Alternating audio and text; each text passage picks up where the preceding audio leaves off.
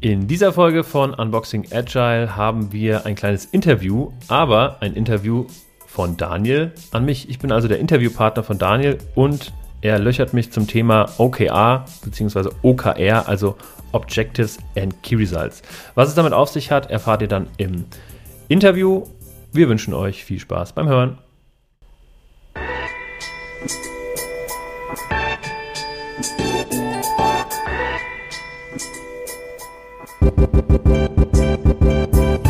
Hallo und herzlich willkommen zu einer neuen Folge von Unboxing Agile, eurem Podcast für besseres und effektiveres Arbeiten mit dem Daniel, der mir diesmal in Person gegenüber sitzt. Hallo Daniel. Hallo David. Und mit mir David. Und äh, ja, wir sprechen heute über das Thema OKR oder wie ich es gerne nenne, OKR, ganz deutsch, äh, steht für Objectives and Key Results. Und ich hatte tatsächlich ähm, die Woche sehr wenig Zeit, mich vorzubereiten. Ich war in Workshops gebunden und deswegen habe ich den Daniel gebeten, mich einfach zu interviewen. Ähm, und wir schauen mal, wie das läuft, würde ich sagen. Ja, ich freue mich drauf. also, David, OKR. Äh, vielleicht fangen wir erstmal damit an. Äh, was bedeutet denn überhaupt OKR, die Abkürzung? Ja, das ist eine sehr gute Einstiegsfrage. Also ähm, OKR oder OKR steht für Objectives and Key Results. Also Ziele und ja, die messbaren Zahlen, die unter Zielen sind. Also, okay. Genau. Bevor wir da einsteigen, was genau das bedeutet, würde ich kurz nochmal wissen wollen von dir, wie bist du denn überhaupt zu OKRs gekommen? Das ist eigentlich eine gute Frage. Ähm, tatsächlich durch einen Kunden, bei dem ich lange Scrum Master war. Und die haben schon seit dem Zeitpunkt, wo ich da eingestiegen bin, haben die mit OKRs gearbeitet und haben dann von der beratenden OKR-Firma praktisch die Empfehlung bekommen, doch mit Scrum zu arbeiten. Und dadurch bin ich tatsächlich auch in diese Firma reingeraten, denn die haben dann auf Scrum umgestellt und Scrum Master gesucht und ähm, ja, dann war ich da und habe, bin praktisch in ein OKR-Umfeld gekommen als Scrum Master. Und habe mich dann dazu entschieden, einfach das Thema OKR mal weiter ähm, auszubauen, weil es einfach sehr, sehr ähm, gut verträglich mit Scrum funktioniert. Oder mit generell agilem Arbeiten. Mhm. Also das wäre, passt schon so ein bisschen auf meine nächste Frage. Welches Problem wolltest du denn lösen, als du dich in OKR eingearbeitet hast? Ja, letztlich wollte ich das äh, Problem lösen, mehr darüber zu erfahren. Also ich hatte keinen, keinen konkreten Case. Ähm, ich wollte es unbedingt mal irgendwie in der, also das mache ich meistens so, wenn mich irgendwelche Themen interessieren, die ich mal in der Praxis so halb mitbekomme, dass ich mich dann einfach ähm, ja nicht nur, nicht nur in der Theorie damit beschäftige, sondern dass ich schaue, dass ich mir irgendwo ähm, wirklich ja einen Experten suche, der mir das in irgendeiner Art und Weise fundiert beibringt, sodass ich das dann selber auch ähm, probieren kann. Und so ist es dann auch gelaufen. Ich habe das, nachdem ich das in, einem, äh, in einer Masterclass gelernt habe, habe ich das dann erstmal im eigenen Unternehmen eingesetzt, habe meine Frau dazu verdonnert, äh, da mitzumachen. Und ähm, ja, so bin ich da praktisch auch in die Praxis gestartet, ähm, in die eigene Praxis, könnte man sagen. Okay, du hast gesagt, du hast es mit deiner Frau ausprobiert. Äh, ja. Wie hat die darauf reagiert? Also wie hat das angeschlagen? Also die fand es erstmal mega, weil äh, meine Masterclass, äh, die war in München damals. Wir waren zusammen in München, die ist irgendwie spazieren gegangen und ich war eben dann in dem Workshop. Und auf der Heimfahrt habe ich ihr dann natürlich alles irgendwie berichtet und sie war da richtig scharf drauf. Und ähm, genau, man kann OKRs als ähm, ja, Zielsystem auch persönlich nutzen. Man muss es nicht auf Unternehmensebene einsetzen. Ich habe aber gesagt, damit wir uns da beide so ein bisschen ähm, ins Doing bringen und dass sich da eine Routine aufbaut, ähm, weil sie ist ja auch selbstständig, habe ich gesagt, komm, wir machen zusammen äh, OKRs und ähm, erinnern uns gegenseitig daran, dass wir eben daran laufend arbeiten, sodass es eben zur Routine wird. Ist es mittlerweile eine Routine? Ja, absolut. Es ist eine Routine, wobei ähm, gerade, also dadurch, dass Hello Agile gewachsen ist ähm, seit diesem Zeitpunkt, machen wir jetzt unsere eigenen OKRs. Ähm, haben damit aber gerade ausgesetzt, weil wir gerade in einer sehr umbrüchigen Phase sind, wo wir einfach, ähm, und da werden wir später noch zu kommen, wo selbst ein quartalsweises Zielsystem zu zu lang und zu starr ist, weil sich ständig neue ähm, Herausforderungen, und Aufgaben auftun in dieser Phase, ähm, sodass eben ein selbst ähm, ja, Quartalsziele, was ja OKRs sind, ähm, zu lang werden. Das ist ein guter Übergang zu, zu der Frage, kannst du mal OKRs für uns alle so in fünf Sätzen, sage ich mal, beschreiben? Das so ein erster Abriss. Ja, äh, gerne. Also OKRs, Objectives and Key Results, ist letztlich ein Management-Framework aus dem agilen Kosmos. Und ähm, es hilft Unternehmen und Teams dabei, fokussiert die eigenen Ziele zu verfolgen. Und das passiert auf Quartalsebene, wie schon angesprochen und transparent. Und gerade darin liegt, glaube ich, eine große Kraft, dass eben diese Transparenz äh, unternehmensweit, wenn man mit OKRs arbeitet, äh, gegeben ist und jeder die Ziele der Abteilung, des Vorgesetzten, wem auch immer kennt und darauf Zugriff hat. Und somit ähm, ja, garantiert praktisch OKR, dass alle im gesamten Unternehmen an einem Strang ziehen, weil jeder weiß, okay, dieses Quartal geht es genau in diese Richtung. Das klingt auf jeden Fall erstmal nach sehr viel Transparenz. Äh, jetzt wäre aber natürlich die Frage, so für den ersten groben Abriss reicht das ja vielleicht schon mal, aber wie gehe ich denn jetzt konkret vor, wenn ich OKRs verwenden möchte im Unternehmen? Oder ich als Einzelperson, hast du ja gesagt, geht ja auch. Genau, also weil wir hier bei Unboxing Agile sind und ähm, uns ja so dieser Praxis-Know-how ähm, recht wichtig ist, habe ich mir überlegt, äh, ich würde da erstmal ein Beispiel ähm, reinschieben und zwar OKR ist letztlich um es greifbar zu machen, in der einfachsten Form nichts anderes als eine Excel-Liste. Und in dieser Excel-Liste stehen einfach meine Objectives für das Quartal und meine Key Results. Ja, und ähm, diese Objectives sind eben die Ziele, die ich erreichen möchte, und das sind maximal fünf Stück.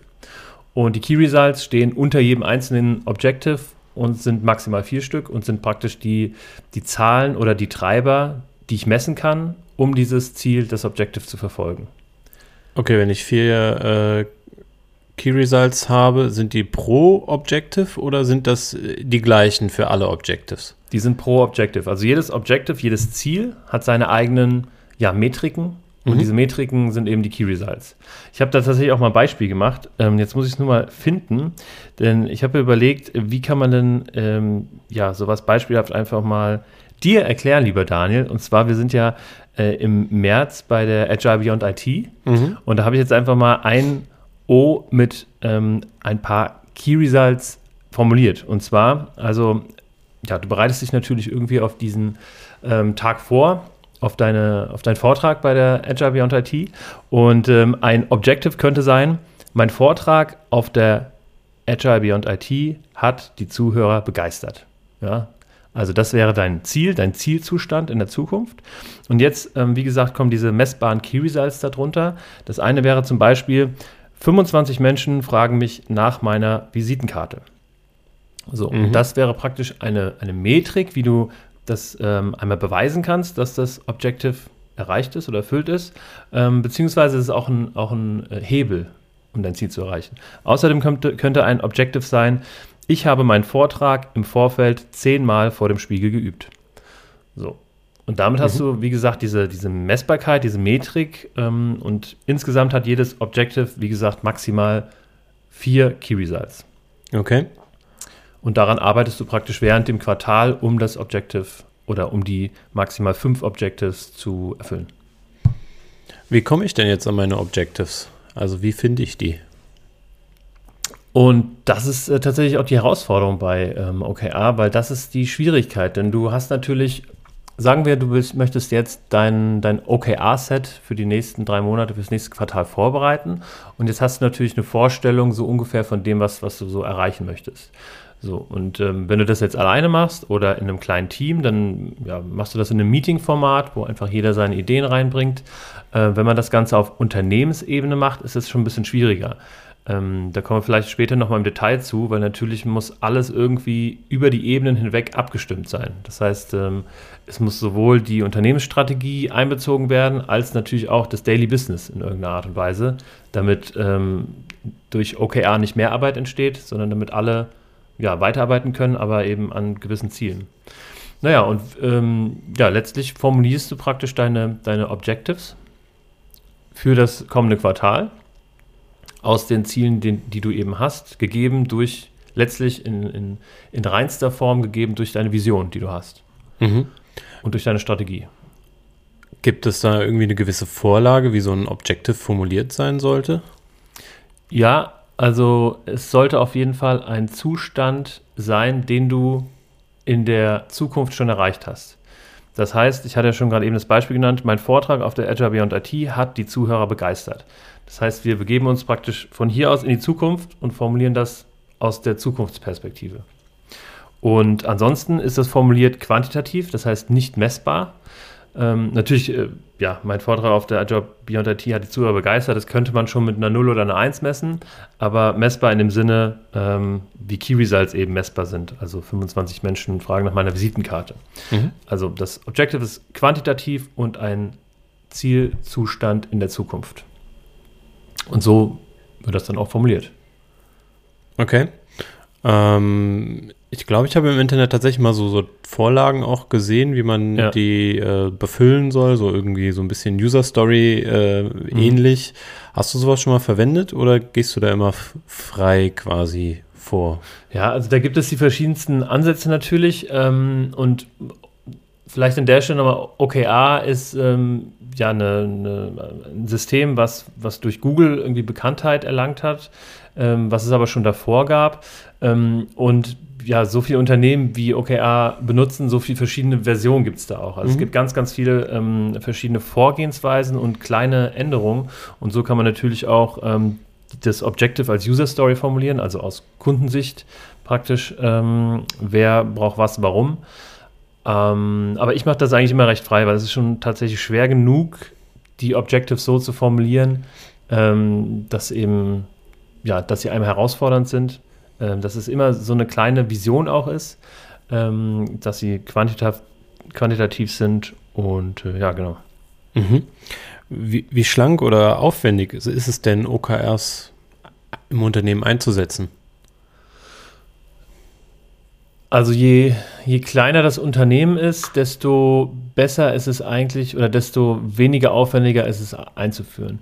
Jetzt könnten, äh, wenn meinetwegen die, die Deutsche Bahn an, anfragt und sagt, wir wollen unternehmensweit OKR ausrollen, dann ist es natürlich keine einfache Sache, äh, sondern eher so eine, so eine, ja, dauert vielleicht, ich sag mal, fünf bis zehn Jahre oder sowas bei so vielen Menschen.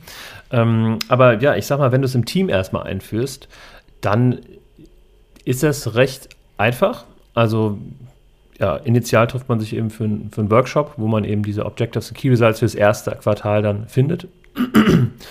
Und ähm, ja, dann arbeitet man praktisch an diesen Objectives und Key Results, trifft sich einmal die Woche, um den aktuellen Stand der Objectives und Key Results dann eben im Team zu besprechen. Gibt es irgendwo Hindernisse? Ähm, wie weit sind wir gekommen, was ist vielleicht da noch irgendwie abweichend von dem, was wir erwartet haben. Also eigentlich ist es wie so ein kleines Daily-Meeting, was man eben wöchentlich macht bei ähm, im OKR-Framework. Mhm. Ja. Welche Verbesserungen kann ich erkennen, wenn ich die einsetze, die OKRs? Also was wird dadurch besser als vorher? Also auf jeden Fall, ähm, das hatte ich dann eingangs ja auch schon erwähnt, die Transparenz und der Fokus. Und äh, auf den Fokus bin ich jetzt noch gar nicht eingegangen. Also OKR ist auch äh, eine Möglichkeit, nee, anders. OKR ist ein, ein Framework, äh, was dazu ähm, oder was einen dazu zwingt, Möglichkeiten nicht wahrzunehmen. Möglichkeiten auszuschlagen und an den Sachen zu arbeiten, die man eben am Anfang des Quartals bestimmt hat. Ja? Also nehmen wir mal an, du hast ähm, dein OKR-Set mit fünf Objectives, oder vier Objectives, das müssen nicht immer fünf sein, und dann dein Key Results. Und ähm, dann arbeitest du daran und dann merkst du nach sechs Wochen, ey, da gibt es einen neuen Trend, den wollen wir unbedingt nachgehen. Das ist eine Möglichkeit, die wir für uns sehen. Das äh, würden wir gerne machen, aber das ist natürlich jede Menge Aufwand. Und in OKR wirst du diese Möglichkeit nehmen und vielleicht irgendwo aufschreiben, in irgendeinem Backlog oder auf irgendeine Liste. Aber in diesem Quartal, in diesen drei Monaten verfolgst du genau das, was du dir vorgenommen hast. Und diese drei Monate ist auch nicht zwingend, also es kann das auch sechs Wochen machen oder ein halbes Jahr machen, das kommt ein bisschen auf die Branche an, aber es ähm, ja, hat eben den großen Vorteil, dass du dich wirklich fokussieren kannst auf das, was du dir vorgenommen hast und alles andere ausblendest und eben nicht alles, alles, was da irgendwie vom Markt kommt oder vom Management kommt oder vom Kunden kommt, aufzusaugen und dann das andere vielleicht sein zu lassen, weil ähm, ja, das kennt jeder, dass sich irgendwie Arbeit auf dem Schreibtisch stapelt und man wird mit nichts fertig, äh, weil immer wieder was Neues dazukommt und man hier wieder aufhört. Und das wird eben ganz klar verhindert mit OKR, ähm, indem man drei Monate an seinen Zielen dranbleibt. Mhm.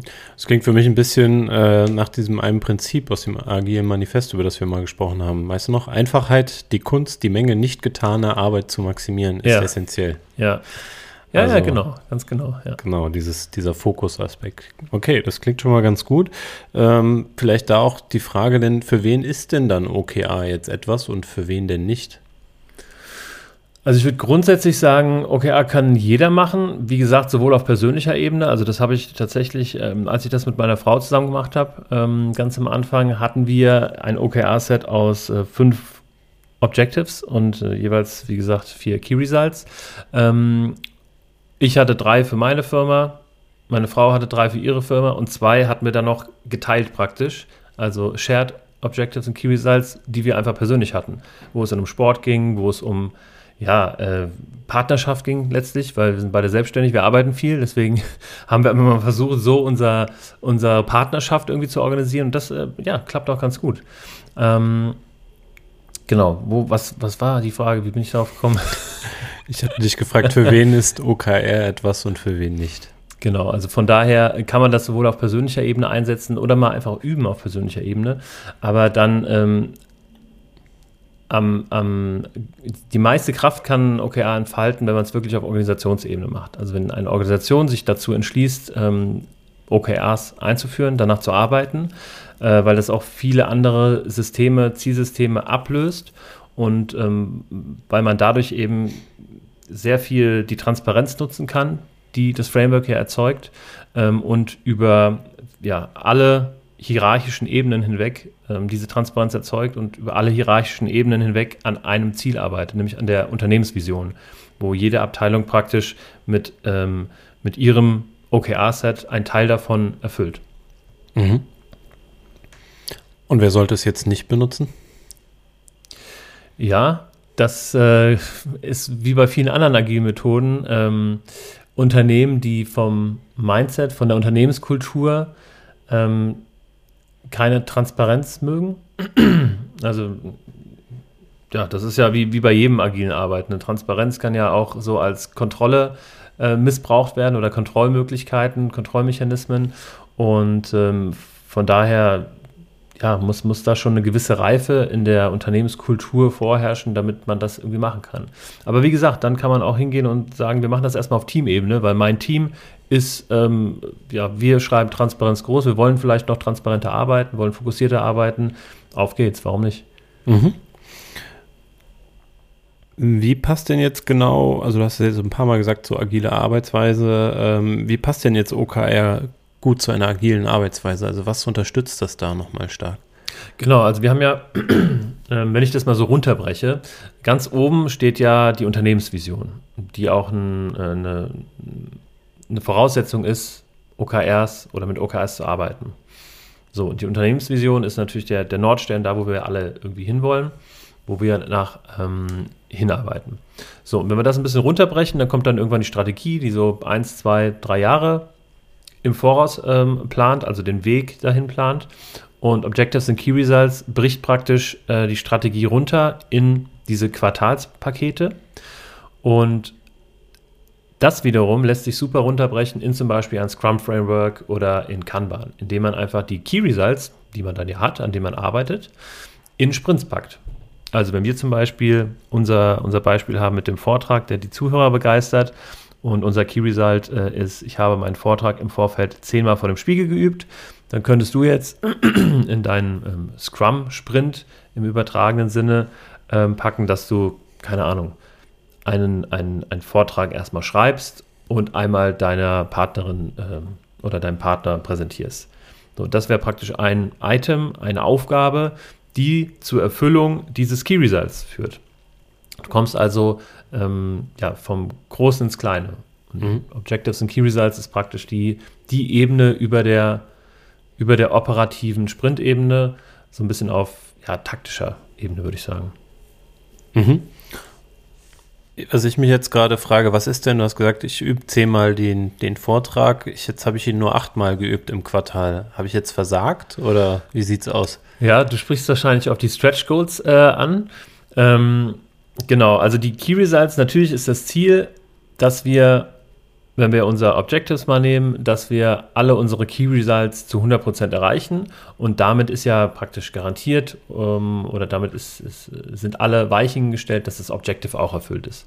So, ähm, ich hatte ja schon erwähnt, äh, OKR ähm, kommt aus dem Silicon Valley äh, von, von Google letztlich und ähm, Google arbeitet ja viel mit Stretch Goals oder diesem 10x-Ansatz. Also äh, wir versuchen nicht irgendwie uns um 10% zu verbessern, sondern wir versuchen unser, unsere Performance oder whatever zu verzehnfachen. Ähm, das heißt, wir können es nicht auf bekannten Wegen schaffen, wir müssen an Out of the Box denken, irgendwie anders denken. Und äh, das ist eben dieser Ansatz, den wir auch mit OKR ähm, verfolgen mit den Stretch Goals. Wir sagen nämlich, wenn wir 70% erfüllt haben von unserem Key Result, dann sind wir zufrieden. Dann gilt das als, als geschafft. Mhm. Aber das ist natürlich immer noch Luft nach oben. Das heißt, ähm, es ist ein, jedes Key Result ist für sich herausfordernd. Und ähm, aber wie gesagt, bei, bei 0,7 oder bei 70% Erfüllungsgrad sind wir schon zufrieden. Das ist gerade ähm, ja, in Deutschland schwierig, weil wir versuchen immer alles perfekt zu machen.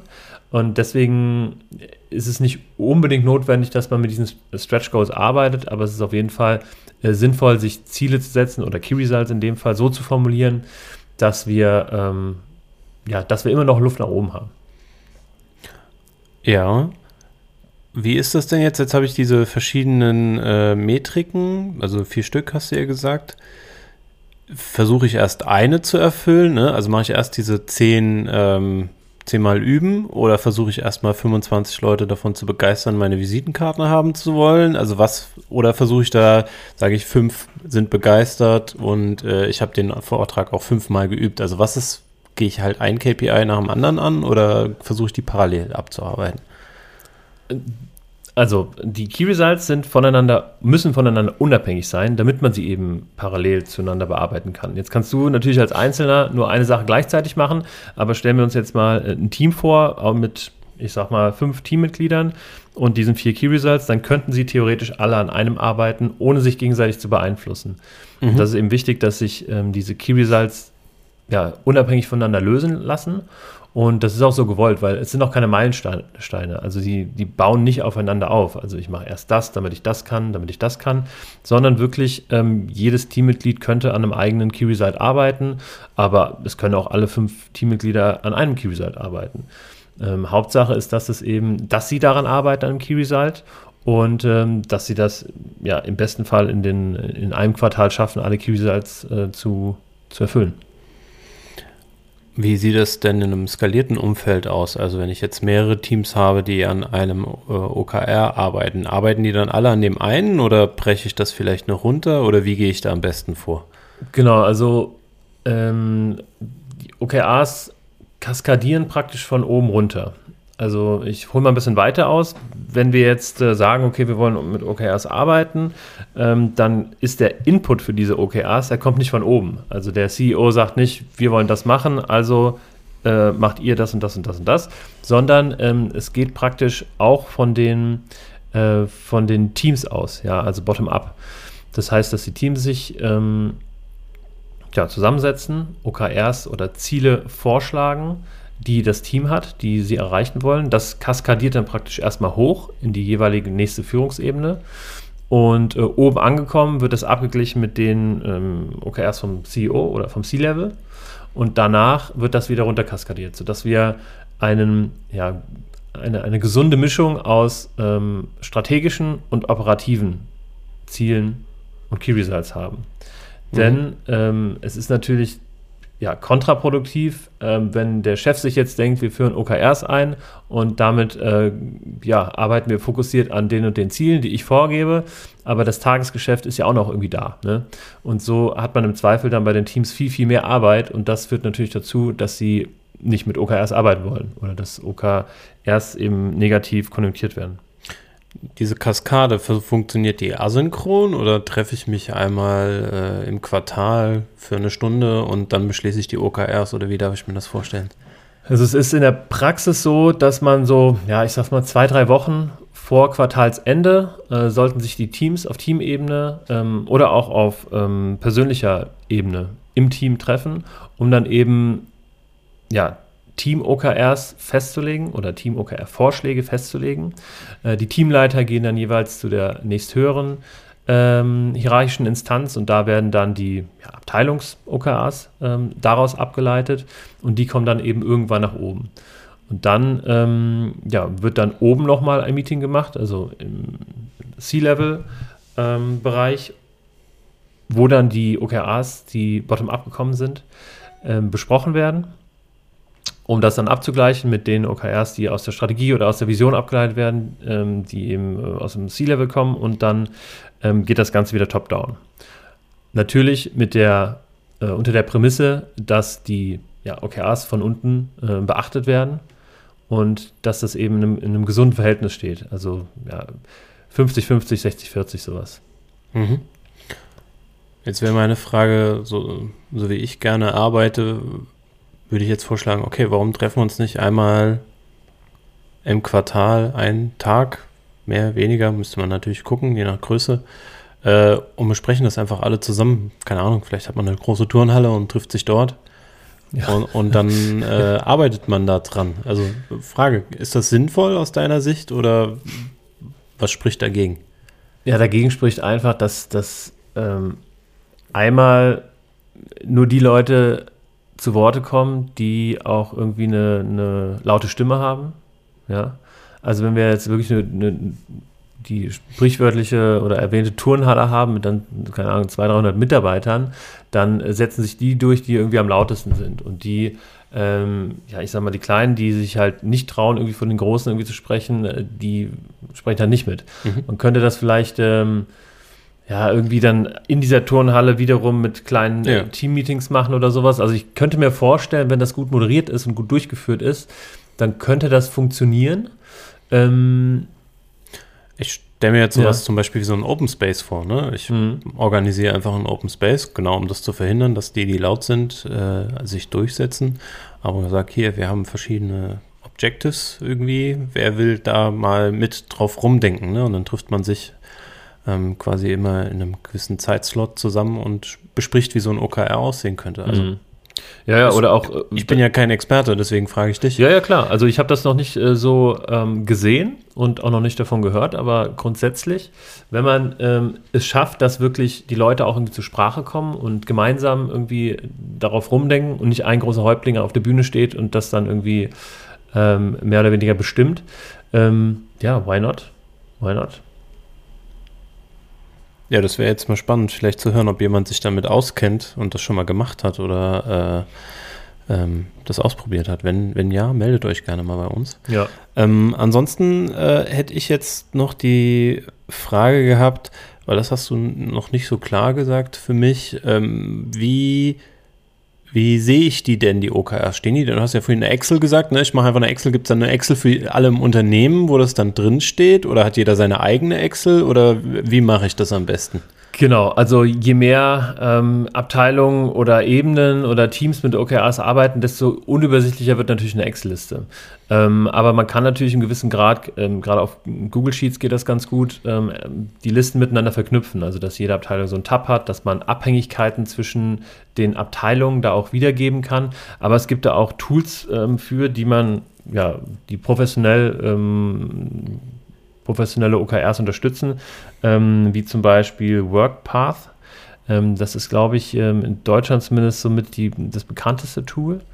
Ähm, dann gibt es, ich habe davor mal geguckt, was es noch alles gibt. Also die schießen wirklich aus dem Boden diese Tools, um mhm. OKRs zu, zu visualisieren. Äh, weekdone.com und Ellie.com IO. Das sind ähm, ja jetzt mal drei, aber WorkPath, ähm, damit habe ich mich schon ein bisschen mehr beschäftigt, schon mal gearbeitet. Das ist so, das, ähm, das macht auch Sinn und das macht Spaß damit zu arbeiten und das ähm, fördert dann eben auch diese, diese Transparenz, wenn, wenn alle eben mit einem Tool arbeiten und alle wissen, wie das funktioniert und das eben auch intuitiv funktioniert. Hm. Kostet natürlich dann wahrscheinlich ein paar Euro. Genau, ja. Mhm. Übrigens, ähm, weil ich hier gerade auf meine URLs gucke, die ich mir aufgeschrieben habe, es gibt ähm, eine ganz äh, schöne Seite, die nennt sich okrexamples.co. äh, zusammengeschrieben. Wir packen das in die Show Notes und da äh, kann man sich aus den verschiedenen Branchen oder Bereichen einfach mal Beispiele holen, wie man OKRs formulieren kann. Ähm, wobei ich persönlich sage, dass da nicht alle so, so wirklich gut formuliert sind. Es gibt so ein paar, die einfach ja, die mir jetzt nicht so zusagen, ähm, aber da kann man sich auf jeden Fall ein bisschen Input holen, was man denn da alles so, ja, wie man das beschreiben kann. Hm. Wenn ich jetzt als Unternehmen beschließe, ich möchte umswitchen auf OKR, ich habe das bisher noch nicht benutzt, wie fange ich denn am besten an, deiner Meinung nach? Wir haben tatsächlich einen Kunden, ähm, den wir, mit, mit, dem wir da gerade im Gespräch sind, wie er das äh, am besten macht. Und ähm, der hat eine ganz, ganz gute, oder wir haben zusammen äh, eine ganz gute, einen ganz guten Plan ausgeheckt. Und zwar ähm, zuallererst schickt er drei Leute, nämlich die beiden Geschäftsführer plus diejenige, die mal OKR-Champion werden wird oder OKR-Master, das ist so ähnlich wie der Scrum Master, ähm, schickt er erstmal auf einen Workshop, ähm, damit diese drei sich erstmal wirklich ähm, tiefgründig damit beschäftigen und das ähm, von der Pike auf lernen. Ähm, genau. Und danach gehen wir praktisch in dieses Unternehmen rein und machen mit allen Mitarbeitern einen Tag lang ähm, so ein, ja, sowohl ein Overview über, das, über die Thematik, dass alle so ein bisschen drin sind, plus das erste Quartalsmeeting. So. Mhm. Und ähm, dann hast du am Ende praktisch diesen, äh, von, von diesem Workshop-Tag äh, im Unternehmen, hast du dann deine, dein, dein erstes Quartal fertig geplant. Und dann geht es ins Quartal. Und auch da würde ich, ähm, würde ich auf jeden Fall empfehlen, dass da irgendjemand dabei ist, der das in irgendeiner Art und Weise, ähm, der damit Erfahrung hat und der das äh, betreut oder begleitet. Denn es ist wie mit allen Sachen, der Mensch braucht eben eine gewisse Zeit, bis er sich an Dinge gewöhnt hat. Und ähm, gerade bei OKR, also diese wöchentlichen Meetings, auch immer wieder mithilfe von den OKRs sich zurückerinnern, was wir hier eigentlich machen, wo wir hinwollen. Ähm, da ist es auf jeden Fall ratsam, sich einen Experten dazu zu holen, der zumindest auf Abruf bereit ist. Und ähm, außerdem sollte dieser Experte nochmal beim ersten Quartalsübergang dabei sein. Mhm. Und dann ist eigentlich das Unternehmen schon so weit, dass man diese drei Monate Zeit hatte, sich da irgendwie mit ähm, auseinanderzusetzen, sich daran zu gewöhnen, eine Routine aufzubauen. Und äh, es, waren, es waren dann insgesamt zwei begleitete Quartalstreffen. Ähm, und dann ist, würde ich sagen, ein Unternehmen fit genug, um das ähm, auf eigener Faust praktisch weiterzuführen. Mhm. Jetzt für mich die Frage, du hast gesagt, es gibt so einen OKR-Master. Brauche ich den dann in jedem Team oder wie, wie viele brauche ich davon? Also bei dem OKR Master oder auch OKR Champion, da gibt es ja die äh, lustigsten Begriffe ähm, für, für letztlich denjenigen, der praktisch diesen OKR-Hut auf hat, der die Leute daran erinnert, ähm, mit den OKRs zu arbeiten, der die vielleicht die Termine von den wöchentlichen Meetings auch innehat und da eben mit als Moderator dabei ist. Ähm, den braucht ein Unternehmen auf jeden Fall. Ich spreche jetzt mal von einem KMU, also sagen wir mal bis 100, 150 Mitarbeiter, ähm, sollte man ja ein oder, oder fast gut bei 100, 150 vielleicht schon zwei äh, OKR-Champions haben, die das dann alles ja, betreuen. Aber die werden auch sehr, sehr schnell, also ich würde sagen, innerhalb von einem Jahr, würde ich sagen, haben die immer weniger zu tun sodass die niemals, dass man niemals irgendwie einen OKR-Master 100% einstellen muss, so wie das beim Scrum Master der Fall ist, sondern dass man da einfach noch einen, praktisch den Hut auf hat ähm, und da am Anfang ein bisschen mehr freigestellt wird, als dann im zweiten, dritten, vierten Quartal. Mhm. Genau. Okay. Ähm, da die Podcast-Folge so langsam zu Ende geht, äh, für mich jetzt nochmal die zwei, zwei Fragen habe ich noch. Mhm. Ähm, welche Hindernisse oder Herausforderungen siehst du, wenn man jetzt OKRs benutzt? Gibt es da eine Schattenseite? Ja, Schattenseite ist wie gesagt diese Transparenzgeschichte, da hat man schon drüber gesprochen. Ähm, außerdem, was, was so ja, der Klassiker ist, dass man sich tatsächlich überschätzt. Also jeder, der mal mit OKRs ähm, irgendwie drei Monate oder ein Quartal arbeitet, wird danach ernüchternd einsehen, äh, wie wenig man noch eigentlich schafft. Und äh, das ist aber auch wichtig, dass man dieses Learning hat und dass man mal aufgezeigt bekommt am Ende dieses Quartals, oh, so viel ist ja dann doch nicht geschafft, weil so viel ist das Tagesgeschäft. Ne? Also Tagesgeschäft ist wirklich, ähm, es kommt natürlich auf die Branche an, aber äh, echt nicht wenig und äh, es ist fast schon erschreckend, wie wenig man eigentlich schafft. Aber OKR, äh, das Framework, erzieht einen ja auch so ein bisschen dahin, eben immer darauf zu gucken, okay, was ist denn eigentlich mein Ziel? Mein Ziel ist jetzt nicht irgendwie, ich habe ein YouTube-Video gesehen und schaue mir jetzt da mal irgendwie noch eine neue Methode an oder ähm, ja, mache irgendeine Kampagne, die jetzt irgendwie ähm, der neue heiße Scheiß ist. Nein, ich bleibe ein Quartal lang bei den Zielen, die ich mir gesetzt habe. Und ähm, da ist das ein wichtiges Learning, dass man eben am Ende des ersten Quartals sieht, wie wenig man schafft. Mhm. Und meine letzte Frage wäre an dich äh, für heute. Welche Frage habe ich dir zu OKRs nicht gestellt, die ich dir hätte fragen, dich fragen sollen? Ha. Ich schaue mal auf mein äh, Büchlein. Eigentlich ähm, hast du alles gefragt, was man fragen kann. Ähm, nee, pass mal auf, ich habe mir noch was aufgeschrieben. Nämlich, ähm, da gehen wir jetzt aber so ein bisschen in die, in die Historie von Zielsystemen. Also es gibt ja noch das Thema irgendwie Balance Scorecard und Management by Objectives. Das ist halt alles ähm, ja, noch ein bisschen älter und OKR hebt sich da eben ein bisschen ab durch diese quartalsweise Betrachtung, durch diese hohe Transparenz. Ähm, ja, aber ich will da jetzt auch nicht zu tief drauf eingehen. also die geschichtliche Hintergründe habe ich extra auch ausgelassen, weil ja. ich glaube, die kann man sich immer schön nachlesen, wenn das für jemanden wichtig ja. ist. Aber äh, genau. Ganz genau. Okay. Cool. Danke, David, für diesen ersten Überblick äh, über OKRs. Ich glaube, da kann man dann noch durchaus mehr ins Detail einsteigen. Ich glaube, in einer halben Stunde ist das Framework nicht komplett durchdrungen und erklärt. Ähm, aber ich glaube, äh, wir haben einen guten Einstieg gemacht und können ja mal schauen, ob wir zukünftig nochmal ein bisschen spezieller auf bestimmte Themen nochmal eingehen, vielleicht an einem Beispiel arbeiten, äh, wenn unsere Hörer und Hörerinnen da Lust zu haben, ja. mehr zu erfahren. Ja, vielleicht äh, finden wir ja jemanden, der ähm, äh, länger schon unternehmensintern mit OKRs arbeitet, ähm, der dann praktisch nochmal aus der, aus der langjährigen Praxis ähm, sprechen kann.